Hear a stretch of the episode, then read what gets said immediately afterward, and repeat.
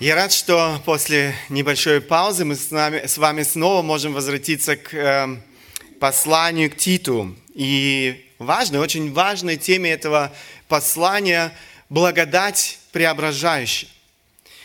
Благодать преображающая – эта тема красной нитью, можно сказать, прослеживается во всем послании. И если мы с вами очень много уже говорили о заповедях, то сегодня мы коснемся именно того, какую роль благодать играет в этих взаимоотношениях со всеми заповедями, которые Бог оставил нам в Своем Слове.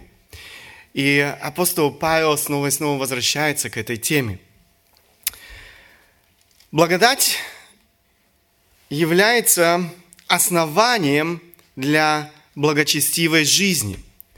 Благодать является основанием для благочестивой жизни. Без благодати не бывает благочестивой жизни. Ни один человек не может стать благочестивым, опять же, в понимании Священного Писания. Есть люди, которые все же думают, что они в какой-то мере ведут более-менее благочестивую жизнь. Вспомните фарисеев, да, а те думали тоже, что они ведут благочестивую жизнь, но в своих собственных глазах, не в понимании Священного Писания или в понимании самого Бога. Но в понимании Священного Писания ни один человек не может стать благочестивым без определенной работы в его сердце Божьей благодати. Как я уже сказал, мы с вами уже посмотрели целый ряд разных наставлений апостола Павла, говорили о благочестивой жизни руководителей церкви, затем о благочестивой жизни верующих людей самых разных возрастов в церкви. Благочестивая жизнь старцев, помните, наставление старцам, наставление старицам, юношам, затем личный пример самого Тита. Некоторые наставления были обращены к верующим, которых объединяет принадлежность к одной социальной группе. Это наставление рабам, и это то, о чем мы говорили с вами в последний раз.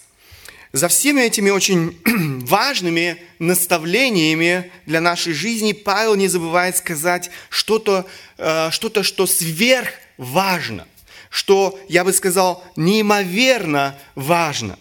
Это основополагающие истины, на которые он снова и снова обращает внимание своих читателей и в других посланиях. Он говорит о благодати Бога как прочном основании всей этой благочестивой жизни. Если нет этого основания, нет и не может быть благочестивой жизни. Нам всем важно понять, что христианская жизнь – это не свод определенных, возможно, очень хороших правил и законов, которые нужно строго исполнять. К сожалению, у многих людей, которые даже посещают христианские церкви, иногда складывается такое впечатление о христианской жизни. И это страшно, если человек сводит всю христианскую жизнь к соблюдению каких-то законов и сводов и правил.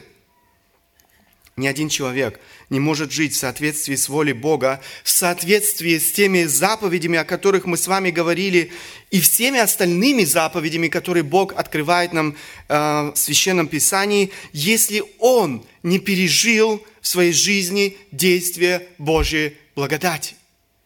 Если он не пережил в своей жизни действие Божьей благодати.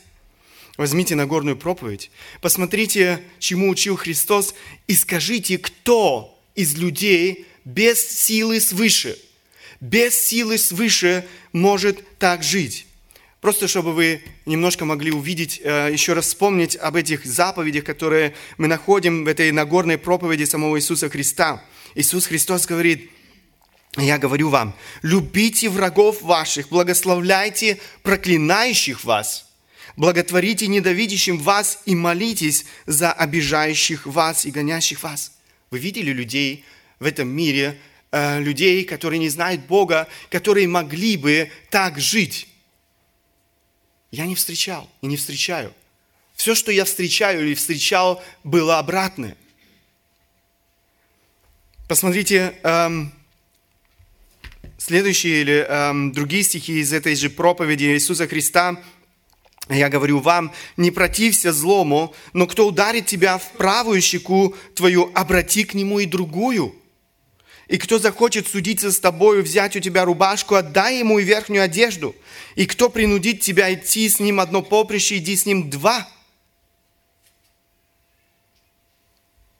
Еще некоторые из повелений. Посмотрите, Евангелие от Луки, 9 глава, 23 стих. «Ко всем сказал, если кто хочет идти за мною, отвергни себя и возьми крест свой, следуй за мною». Кто сегодня в этом мире отвергает себя? Люди в этом мире живут для себя. Люди в этом мире ищут своего. Люди в этом мире пытаются взять свое. Это то, как функционирует этот мир без Бога. Посмотрите, Иоанна 15 глава 12 стих. «Сия есть заповедь моя, да любите друг друга, как я возлюбил вас». Это то, чему учил Христос. Но вы не найдете этого в этом мире, среди людей, которые не знают Бога. Приведу вам еще пример из посланий Павла. Эти повеления касаются отношений в семье. Посмотрите, «Жены, повинуйтесь своим мужьям, как Господу, потому что муж есть глава жены, как и Христос глава церкви, и он же спаситель тела». Жены, повинуйтесь своим мужьям. Посмотрите, как все это перевернулось сегодня в этом мире. Сегодня жены не хотят повиноваться своим мужьям. По этой причине сегодня столько разводов. Это не единственная причина. Но так как люди в браке, мужья и жены больше не желают жить в соответствии с волей Бога, по этой причине больше эти браки не могут функционировать. То же самое можно сказать и о мужьях. «Мужья, любите своих жен, как и Христос возлюбил церковь и предал себя за нее, чтобы осветить ее, очистив баню водную посредством слова». Как должны мужья любить своих жен, как Христос возлюбил церковь? А как Христос возлюбил церковь, Он предал себя за нее. Но и этого вы не найдете сегодня среди людей, которые не знают Бога. Я мог бы сейчас с вами посмотреть и 10 заповедей, и много других заповедей, которые, как я уже сказал, открываются нам в Священном Писании. Я вам скажу, мы не способны из своих собственных сил жить в соответствии со Словом Божьим, в соответствии с этими заповедями, если наша жизнь не была преображена и не продолжает преображаться Божьей благодатью. Библия очень ясно говорит о том, что человек духовно мертв. Он является рабом греха. Однако человек, который познал спасение в Боге, чья жизнь была преображена Божьей благодатью, обретает силу жить в соответствии со Словом Бога. Он не только обретает силу жить в соответствии со Словом Бога, он еще и радуется. Он еще и радуется, когда поступает в соответствии со Словом Бога. Это внутренняя радость. Помните, мы с вами говорили, жизнь каждого верующего человека должна отличаться благочестием. Верующий человек – это человек, который всем сердцем, заметьте, всем сердцем желает. Это то, что Бог вложил в его сердце. К сожалению, есть многие люди, которые тоже пытаются жить по-христиански. Знаете, они, с одной стороны, пытаются соблюдать какие-то правила, законы, как они думают, христианские. С другой стороны, их сердце, оно желает греха. Они порабощены грехом. Это та категория людей, о которых очень часто говорил сам Иисус Христос, лицемеры, фарисеи, которые вели двойной образ жизни. С одной стороны, пытались соблюдать какие-то правила и законы, с другой стороны, их сердце было предано греху. Но человек, познавший Бога, это человек, который всем сердцем желает поступать в соответствии с волей своего Бога и Спасителя Иисуса Христа. У него совершенно новая природа. Да, он несовершенен. Да, он оступается. Да, он падает. Это свойственно каждому верующему человеку. Эту борьбу духа и плоти знает каждый верующий человек. Но верующий человек, он не остается лежать в грязи. Он искренне ищет прощения у Бога. Он поднимается и снова стремится к благочестию. Он снова стремится к святости. Он снова стремится к чистоте. У нас нет других вариантов. Библия не знает других верующих людей. если вы не переживаете этого в своей жизни, если грех не противен вам, если вы не находите радость в Слове Божьем и молитве с Богом, вы заблуждаетесь, называя себя верующим человеком. Скорее всего, вы совершенно не знакомы с благодатью, вы не познали ее силу. Вам нужно серьезно пересмотреть свою христианскую жизнь. Человек, познавший благодать, обретает силу жить в соответствии со Словом Бога. Он будет обязательно ею преображаться. Именно поэтому Павел не упускает возможности осветить эту важную тему и в послании к Титу. Читатели его послания должны были ясно увидеть эту взаимосвязь благочестивой жизни, соблюдения всех этих заповедей и Божьей благодати. Он говорит о важном основании для благочестивой жизни, о благодати, которая радикально трансформирует жизнь человека, делает его способным для благочестивой жизни. Если нет этого твердого основания, если нет этого фундамента, вся ваша христианская жизнь представляет собой дом на песке. Он непременно разрушится. Он непременно разрушится. Итак, благодать как основание благочестивой жизни.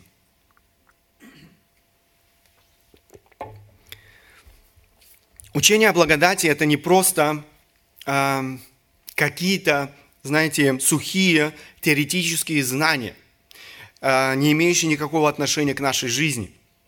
Это не материал для каких-то теологических дискуссий. Мы много говорим о благодати, мы поем о благодати. Если вы слушали внимательно или пели внимательно, мы и сегодня пели в песне о благодати. Мы молимся о благодати, но, к сожалению, я должен сказать, что многие люди, называющие себя верующими, не знают учения о благодати или имеют очень искаженное или даже извращенное представление о благодати. Есть много людей или даже проповедников, которые проповедуют о благодати, но вкладывают туда совершенно иной смысл, который не соответствует учению Иисуса Христа.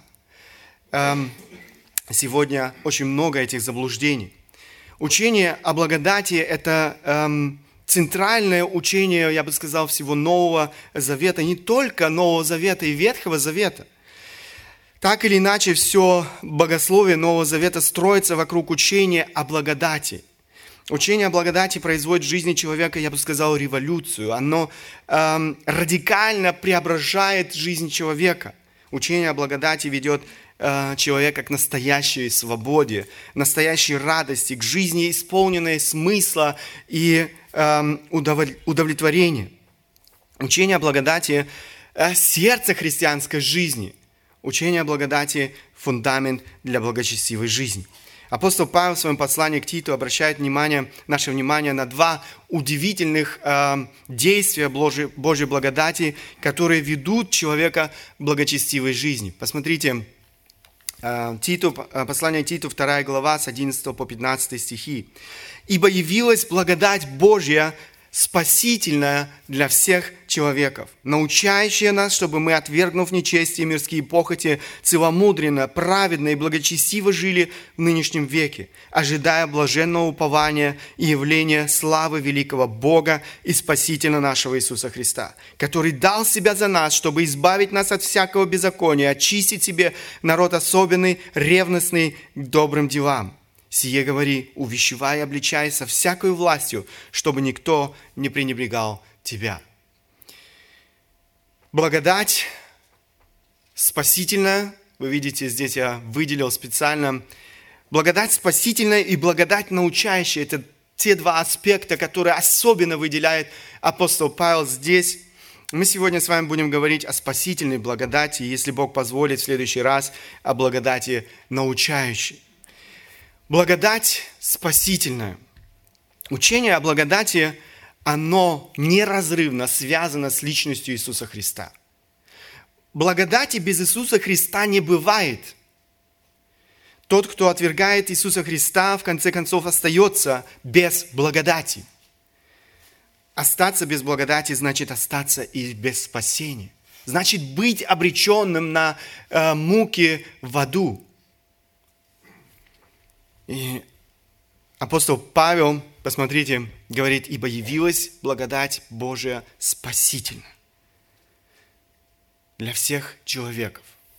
Здесь мы находим указание на Рождество Иисуса Христа. Вы видите, мы не так давно праздновали с вами Рождество Иисуса Христа. Мы с вами опять возвращаемся к Рождеству. Он указывает на Рождество Иисуса Христа, Его приход на эту землю. Иисус Христос является воплощенной благодатью.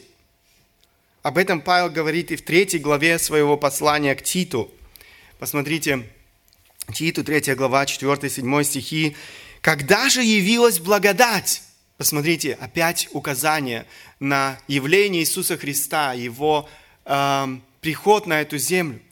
«И человеколюбие Спасителя нашего Бога. Он спас нас не по делам праведности, которые мы сотворили, а по своей милости, банию возрождения и обновления Святым Духом, которого излил на нас обильно через Иисуса Христа, Спасителя нашего, чтобы, оправдавшись Его благодатью, мы по упованию соделались наследниками вечной жизни». Вы видите, как здесь все взаимосвязано. Приход Иисуса Христа, благодать, спасение по благодати. Это все вещи, которые невозможно отделить друг от друга.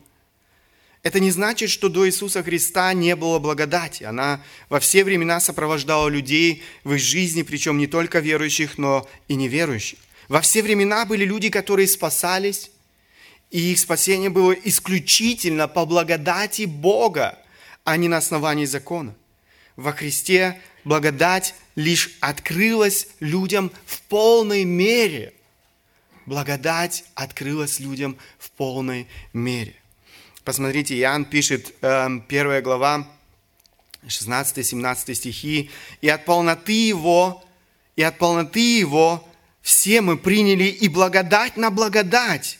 Ибо закон дан через Моисея, благодать же и истина произошли через Иисуса Христа. Благодать и истина произошли через Иисуса Христа. Они открылись нам в полной мере. Подобное апостол Павел выражает и во втором послании к Тимофею. Я не буду читать сейчас весь этот отрывок, смотрите, 9 стих. Он говорит, «Спасшего нас и призвавшего званием святым не по делам нашим». Заметьте, все время не по делам нашим, не по делам нашим. Мы сейчас с вами уже другие отрывки читали, где снова и снова эти вещи, они противопоставлены друг другу. Апостол Павел указывает это снова и снова, не по делам, но по благодати, данные вам во Христе Иисусе прежде вековых времен, открывшиеся же ныне явлением Спасителя нашего Иисуса Христа, она открылась нам в полной мере в Иисусе Христе, разрушившего смерть, явившего жизнь и нетление через благовестие. Кроме того, Библия учит, что Иисус Христос – единственный путь. Иисус Христос – единственный путь к богатству Божьей благодати. Послание к римлянам, 5 глава, с 1 по 2 стихи. «Итак, оправдавшись верою, мы имеем мир с Богом через Господа нашего Иисуса Христа». Заметьте, 2 стих говорит, «через которого верою и получили мы доступ к той благодати». Через Иисуса Христа мы получаем доступ к этой благодати, которая нам открывается в Боге. Вера играет здесь тоже очень важную роль. И на это обращает апостол Павел здесь наше внимание. Через которого верою. И получили мы доступ к той благодати, в которой стоим и хвалимся надеждою славы Божьей. Иисус Христос и благодать Божья, понятия нераздельны. Одно не существует без другого. Каждый человек нуждается в этой благодати, которая нам открылась в Иисусе Христе. Не каждый человек, правда, понимает. Не каждый человек может здраво оценить свое безнадежное положение без благодати Бога. Для того, чтобы это понять, человеку необходимо обратиться к Слову Божьему. И именно Слово Божье открывает нам истинное положение вещей. Бог, Создатель Вселенной, наш Творец, свят. Он совершенен и справедлив. Он создал духовные законы, неизменные духовные законы, которые человек попрал. Адам и Ева, а с ними и каждый из нас пренебрег Богом и Его законом. Следствием грехопадения была духовная смерть человека. В момент грехопадения каждый человек, рождающийся на эту землю, он, можно сказать, пропитан грехом, он несет в себе вирус греха и обречен на вечную смерть. Все, что мы заслуживаем, это страшный суд, это вечные муки ада, и это, я вам скажу, справедливо. И это по закону. Апостол Павел в послании к римлянам пишет, потому что все согрешили и лишены славы Божьей. Заметьте, все согрешили без исключения, и все без исключения лишены славы Божьей. То есть мы не можем предстать пред Богом. Наша праведность как запачканная одежда, как грязное белье. Сегодня мы живем в обществе, которое грех объявляет добродетелью. И наоборот, добродетель объявляет грехом. Человек в своей гордости совершенно забыл о святости Бога, его похоть, его невежество не знает границ. Это мир, в котором мы с вами живем. Это люди, которые поражены грехом. Во многих церквах, к сожалению, совершенно искажается библейское представление о Боге. Они создают себе образ Бога, который бы не мешал им жить для себя, для своих удовольствий и своей похоти. Они уничижают Бога и превозносят человека. Бог – это приятель, с которым можно всегда договориться. Бог – это добрый дедушка, который поймет. Это не так страшно, как мы живем и что мы делаем. Бог же прощает, Бог любит. Многие люди совершенно вычеркнули слово «грех» из своего лексикона. Опять же, есть немало церквей, в которых намеренно избегают слова «грех». Однако Бог, который открывается нам на странице Священного Писания, не может смотреть на грех сквозь пальцы. Если бы Бог простил человека просто так, Он бы пренебрег своей святостью. Такого быть не может. Он бы не мог остаться верным себе. Бог бы изменил себе самому. Он бы не мог сказать, как мы читаем это у пророка Исаии, посмотрите, «И нет иного Бога, кроме меня, Бога праведного и спасающего. Нет, кроме меня». Праведный, с одной стороны, он не изменяет себе, он не изменяет своей святости, но с другой стороны, он спасает. Не существует никакого универсального прощения и универсального спасения. Есть сегодня такое лжеучение, его называют универсализм. Это учение предполагает, что все люди в конечном итоге окажутся в вечности с Богом. Это ложь. Такие учения подрывают святость Бога и перечеркивают заместительную смерть Иисуса Христа на Голгофском кресте. Зачем? Нужно было умирать Иисусу Христу на Голгофском кресте, если все равно в конечном итоге все люди будут спасены и будут в вечности. Бог неизменен, и Его стандарты неизменны. Святость и справедливость Бога требовали наказания за грех. Наказание за грех – смерть. Именно поэтому было необходимо рождение Иисуса Христа, Бога-человек, на этой земле.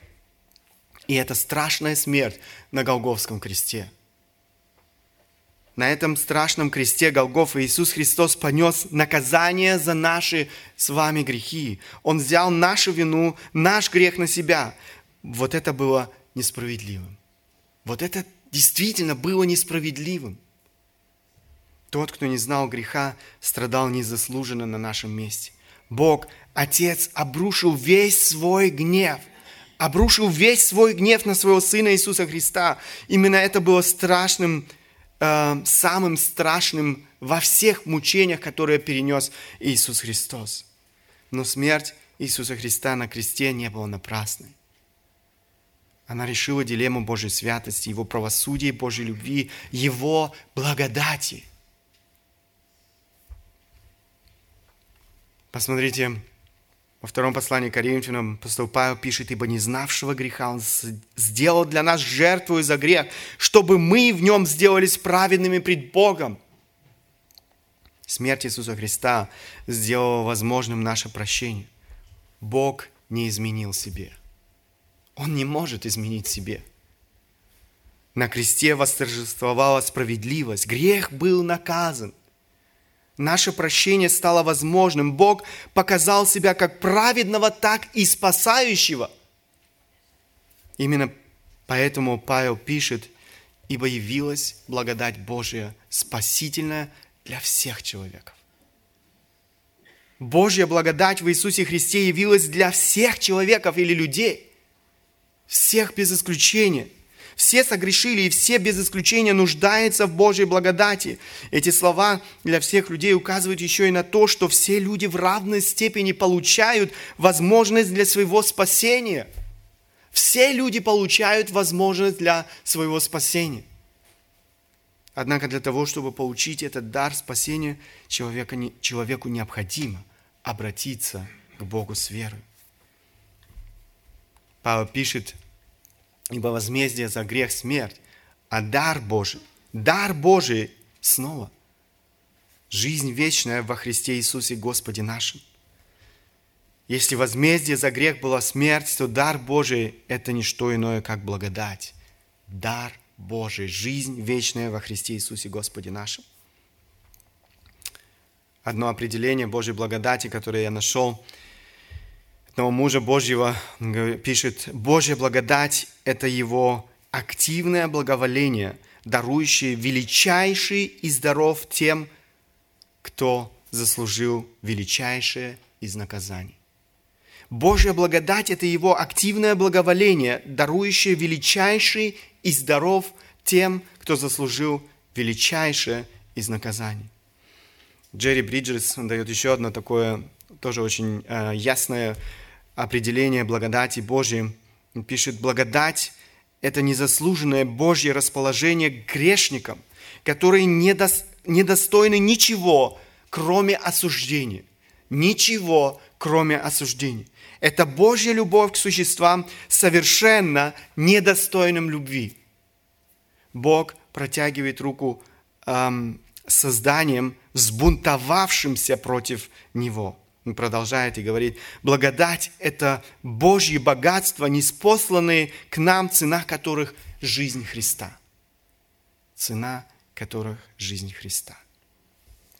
Только благодаря смерти Иисуса Христа, этой заместительной жертве за наши грехи, человек может обрести благодать. В этом зале сегодня сидят много верующих людей, и мы радуемся этому. Мы искуплены, мы оправданы Богом, мы спасены. Мы можем радоваться сегодня нашему спасению. Бог вырвал, можно сказать, нас из этого рабства греха, из всей этой грязи, в которой каждый из нас жил. У каждого была своя грязь, у каждого была своя лужа, в котором он купался. Мы были порабощены грехом. Грех уродовал нашу жизнь, грех разрушал нашу жизнь, грех душил и убивал нас. Бог наполнил нашу жизнь смыслом.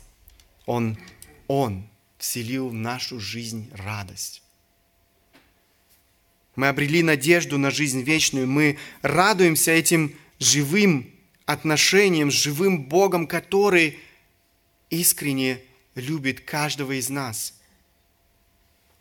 который ежедневно заботится о нас и ожидает нас в вечной обители. Мы обрели все эти удивительные благословения исключительно по благодати Бога. В этом нет нашей заслуги. Никто из нас не может сказать сегодня, что он в числе спасенных, потому что в этом есть какая-то моя заслуга. В этом нет никакой заслуги.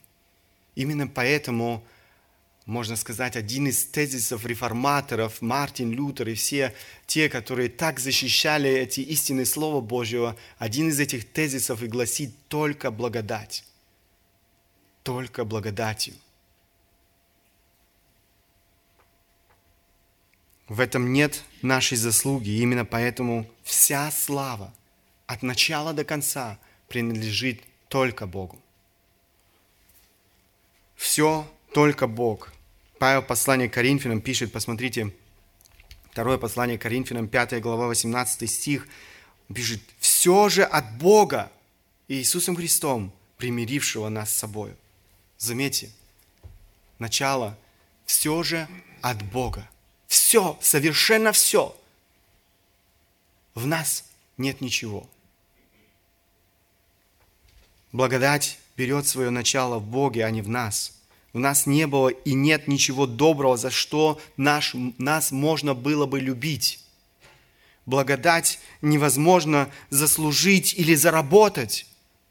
Есть люди, которые пытаются заработать, заслужить свою благодать. Это глупость, это ложь. Никто не может заработать себе благодать. Это дар. Первое послание Иоанна, 4 глава, 10 стих. Сказано: «В том любовь, что не мы возлюбили Бога». Заметьте, все от Бога. «В том любовь, что не мы возлюбили Бога, но Он возлюбил нас и послал Сына Своего в умилостивление за грехи наши». Дорогие братья и сестры, наше спасение – это незаслуженное расположение Бога к нам, удивительная благодать. Мы спасены по благодати, мы растем в святости по благодати. В конце концов, мы достигаем вечности, славы по благодати. Не своими делами, не в соблюдении каких-то правил, законов. По благодати. От начала до конца все Божья удивительная благодать. Мы часто забываем об этом. Сперджен писал о своем опыте, о том, как он постигал учение о благодати. Он пишет: «Как-то вечером я пребывал в Доме Господнем и даже не прислушивался к проповеди, поскольку она не вызывала у меня доверия. И тут меня поразила мысль: как ты стал христианином? Спросил я себя. Я искал Господа, но как случилось, что ты начал искать Господа? И тут я вдруг осознал истину. Я бы даже не начал искать Господа, если бы некое влияние до того, оказанное на мой разум, не побудило меня к этим поискам. Я молился, сказал я себе, но тут же возник вопрос: а откуда взялась молитва? К молитве меня побудило чтение Писания. Но почему ты взялся за Писание? Да, я читал Библию, но что побудило меня прочесть ее? И тут мне сразу же открылось, что источник всех моих поисков – Бог, что Он – Творец моей веры. Так я постиг учение о благодати. Все перемены в моей душе – заслуга единственного Бога». И это действительно так. Спасительная Божья благодать, она ведет нас к спасению. Она является основанием нашего спасения. Итак, мы с вами сегодня очень много говорили о благодати спасительной. Я хотел бы спросить каждого сидящего сегодня здесь: испытал ли ты, испытал вот ты лично в своей жизни действия Божьей спасительной благодати? Знаешь ли ты силу Божьей преображающей благодати? Если ты не испытал силу Божьей благодати, ты идешь в погибель. Ты не знаешь Бога. Ты не способен жить благочестивой, угодной Богу жизни, даже если ты пытаешься соблюдать какие-то христианские законы и правила. У тебя нет важного фундамента, основания для благочестивой жизни. Ты никогда не найдешь радости в христианской жизни. Я знаю таких людей, я встречал таких людей, которые какое-то время пытались жить по-христиански, соблюдали правила и законы христианские, но потом в одно мгновение они отворачивались от всего христианства, их христианства, в кавычках, и наслаждались грехом в этой жизни, упаясь, можно сказать, всей этой грязью. Для апостола Павла учение о благодати было не просто важным учением церкви, которому он учил других людей. Благодать, о которой он так много говорил, изменила его собственную жизнь. Он испытал действие Божьей благодати в своей собственной жизни. Послание к Коринфянам пишет, посмотрите, «Ибо я наименьший из апостолов, и недостоин называться апостолом, потому что гнал церковь Божию, но благодатью Божью есть то, что есть». И благодать его во мне не была тщетна, но я более всех их потрудился. Не я, впрочем, а благодать Божия, которая со мной. Благодать удивительнейшим образом изменила жизнь человека, который был рабом греха. Он тоже считал себя верующим. Он тоже думал, что он знает Бога, но он был рабом греха. Он был противником Бога, человеком, который гнал церковь. Обратите внимание, никаких собственных заслуг. Я недостоин называться апостолом. Он понимал, что все его призвание – это Божья милость, благодать. Но благодатью Божью есть то, что есть. Благодать – все во всем. Некоторые неправильно понимают слова Павла, но «я более всех их потрудился». Создается даже впечатление, что он хвастается здесь своими заслугами, что-то свое пробивается здесь, где, казалось бы, смирение этого величайшего из апостолов. Но и здесь Павел не восхваляет себя, но превозносит Божью благодать, которая позволила ему потрудиться больше, чем другие. Он понимает, что это не его заслуга, это все еще милость Божья. Жан Карлин писал по этому поводу, по поводу этих стихов апостола Павла, он пишет, «Сказав что-то лично о себе, Павел тут же исправляется и переводит разговор на Бога, воздавая Ему славу. И только Ему я настаиваю на таком толковании, ибо Павел говорит, что не он сам чего-то добился, а благодать Божия в нем». Это замечательный стих. Он не только втаптывает в прах людскую гордость, но и поясняет, как совершается в нас Божья благодать. Неверно назвав себя источником добрых свершений, Павел исправляется и говорит, что причиной всему лишь Божья благодать. Не нужно думать, что Павел надевает маску смирения. Он говорит от чистого сердца, говорит искренне. А потому давайте помнить, в нас есть лишь то благо, которое щедрую рукою дарует Господь. Единственное добро, которое мы можем сделать, это добро, которое совершает через нас Он. Не хочу сказать, что мы сами ничего не делаем, но мы совершаем дела, лишь получив внутренний заряд, иными словами, под руководством и вождением Святого Духа. Сам Бог наделяет нас своей силой и благодатью для того, чтобы мы могли действительно жить для Его славы. Павел не раз говорил о том, как радикально благодать изменила его жизнь. Подобные мысли Павел выражает и в другом своем послании. Послание к Коринфянам, посмотрите, второе послание к Коринфянам. «Ибо любовь Христова объемлет нас, рассуждающих так. Если один умер за всех, то все умерли.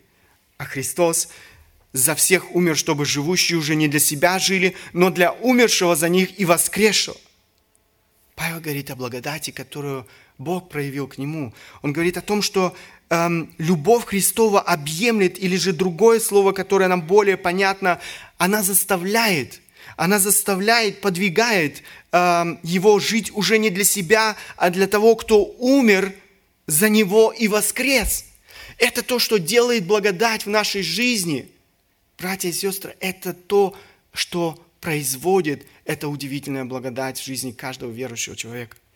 Осознав благодать Бога к себе, Его удивительную любовь, Павел не мог оставить ее без ответа. Он посвятил свою жизнь всецело служению Христу, Богу, этой личности, которую он познал. Это то, что делает благодать в жизни человека, который ее пережил. Это не просто какие-то, знаете, далекие от жизни теоретические знания. Я хотел бы спросить каждого сидящего сегодня здесь, Исполняется ли твое сердце благодарностью Богу за эту удивительную благодать Бога в твоей жизни? Исполняется ли твое сердце желанием посвящать свою жизнь тому, кто ценой страшных страданий на кресте Голгофы вырвал тебя из рабства греха и подарил тебе дар вечной жизни? В нашем спасении нет и самой малой доли нашей заслуги. Все от начала до конца Божья удивительная благодать. Благодать спасающая. Испытай свое сердце, свою христианскую жизнь. Живешь ли ты в соответствии с волей Бога? Находишь ли ты радость в общении с Ним? Бог открывает нам свою волю через свое слово. Действительно, испытай свое сердце. Действительно ли каждое слово этой книги тебе дорого? Действительно ли каждая заповедь этой книги тебе дорога? Сегодня есть много верующих людей, которые очень избирательно подходят к этой книге. Они выбирают в этой книге то, что им подходит, и игнорируют то, что им неудобно. По этой причине сегодня многие верующие люди, или много верующих людей, которые не хотят стать частью поместной церкви, они ведут такой, знаете, обособленный, независимый образ жизни. С одной стороны, они хотят быть в церкви, с другой стороны, они хотят быть независимыми от церкви. Они кочуют из одной церкви в другую или находятся на правах вольных слушателей в какой-то из церквей. Однако это замысел Бога, чтобы каждый верующий человек стал частью поместной церкви, частью духовной семьи. Библия очень много говорит об этом. Каждый верующий человек призван Богом посвящать свою жизнь делу созидания церкви, пребывать в молитве, активно участвовать в жизни, общении поместной церкви, служить людям своими дарами и переживать их заботу, возрастать духовно, быть самому подотчетным духовной семье и помогать другим в их духовном росте.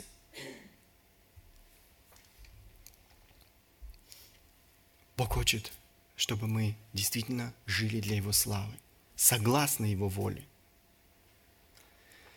Я хотел бы обратиться и к тем, кто еще не познал действие этой удивительной спасительной благодати. Божья благодать, как мы сегодня говорили, она доступна каждому. Каждому без исключения. Бог с радостью желает принять и простить каждого грешника. Его отцовское сердце ожидает каждого блудного сына. Он предлагает нам этот незаслуженный нами дар. К сожалению, человек своей гордости часто не желает признать свое полное банкротство, свою духовную нищету и воззвать к Нему о милости. Вы когда-нибудь видели богатого или обеспеченного человека на улице, который просил бы милостыню? Конечно, есть мошенники и такие. Милостыню, конечно, это не одно и то же, но здесь мы можем провести параллель. Человек идет просить милостыню, когда он понимает, что он нищ. Правильно?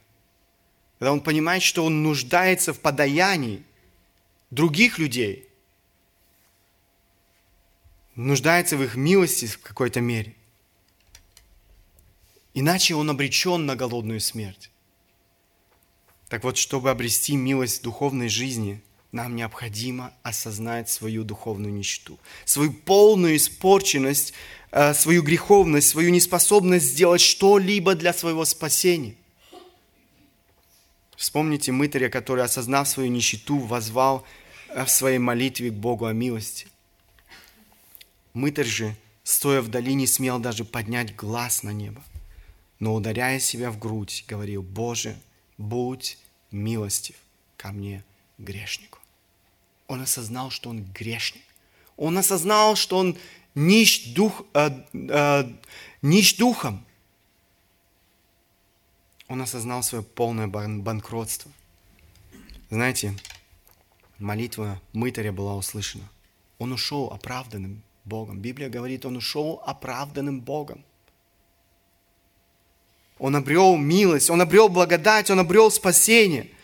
Благодать Бога преобразила его жизнь. Самоправедный, гордый фарисей, который даже в своей молитве, заметьте, снова речь идет о религиозных людях, Он даже в своей молитве превозносил себя. Но он не осознал своей нищеты и не мог получить милость. Продолжение этой истории мы читаем слова Иисуса Христа: «Ибо всякий, возвышающий сам себя, унижен будет, а унижающий себя возвысится». Подобно этому мытарю сегодня ты можешь воззвать к Иисусу Христу, нашему Спасителю, о милости, о благодати. Я не сомневаюсь, что Бог услышит эту молитву. Его благодать обязательно преобразит и твою жизнь и сделает тебя способным жить для Его славы. Я желаю каждому из нас. Это то, для чего мы были созданы. Жить для славы Божьей. Аминь. Встанем по возможности, я хотел бы обратиться к Богу в молитве.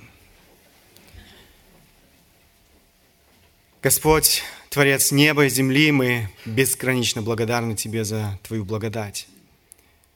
Нужно сказать, что мы действительно слишком мало понимаем, Господи, что значило для Тебя эта благодать, проявленная к нам. Господи, я очень прошу Тебя, помоги нам размышлять больше и больше о Твоей благодати, о том, что Ты сделал для каждого из нас, грешников.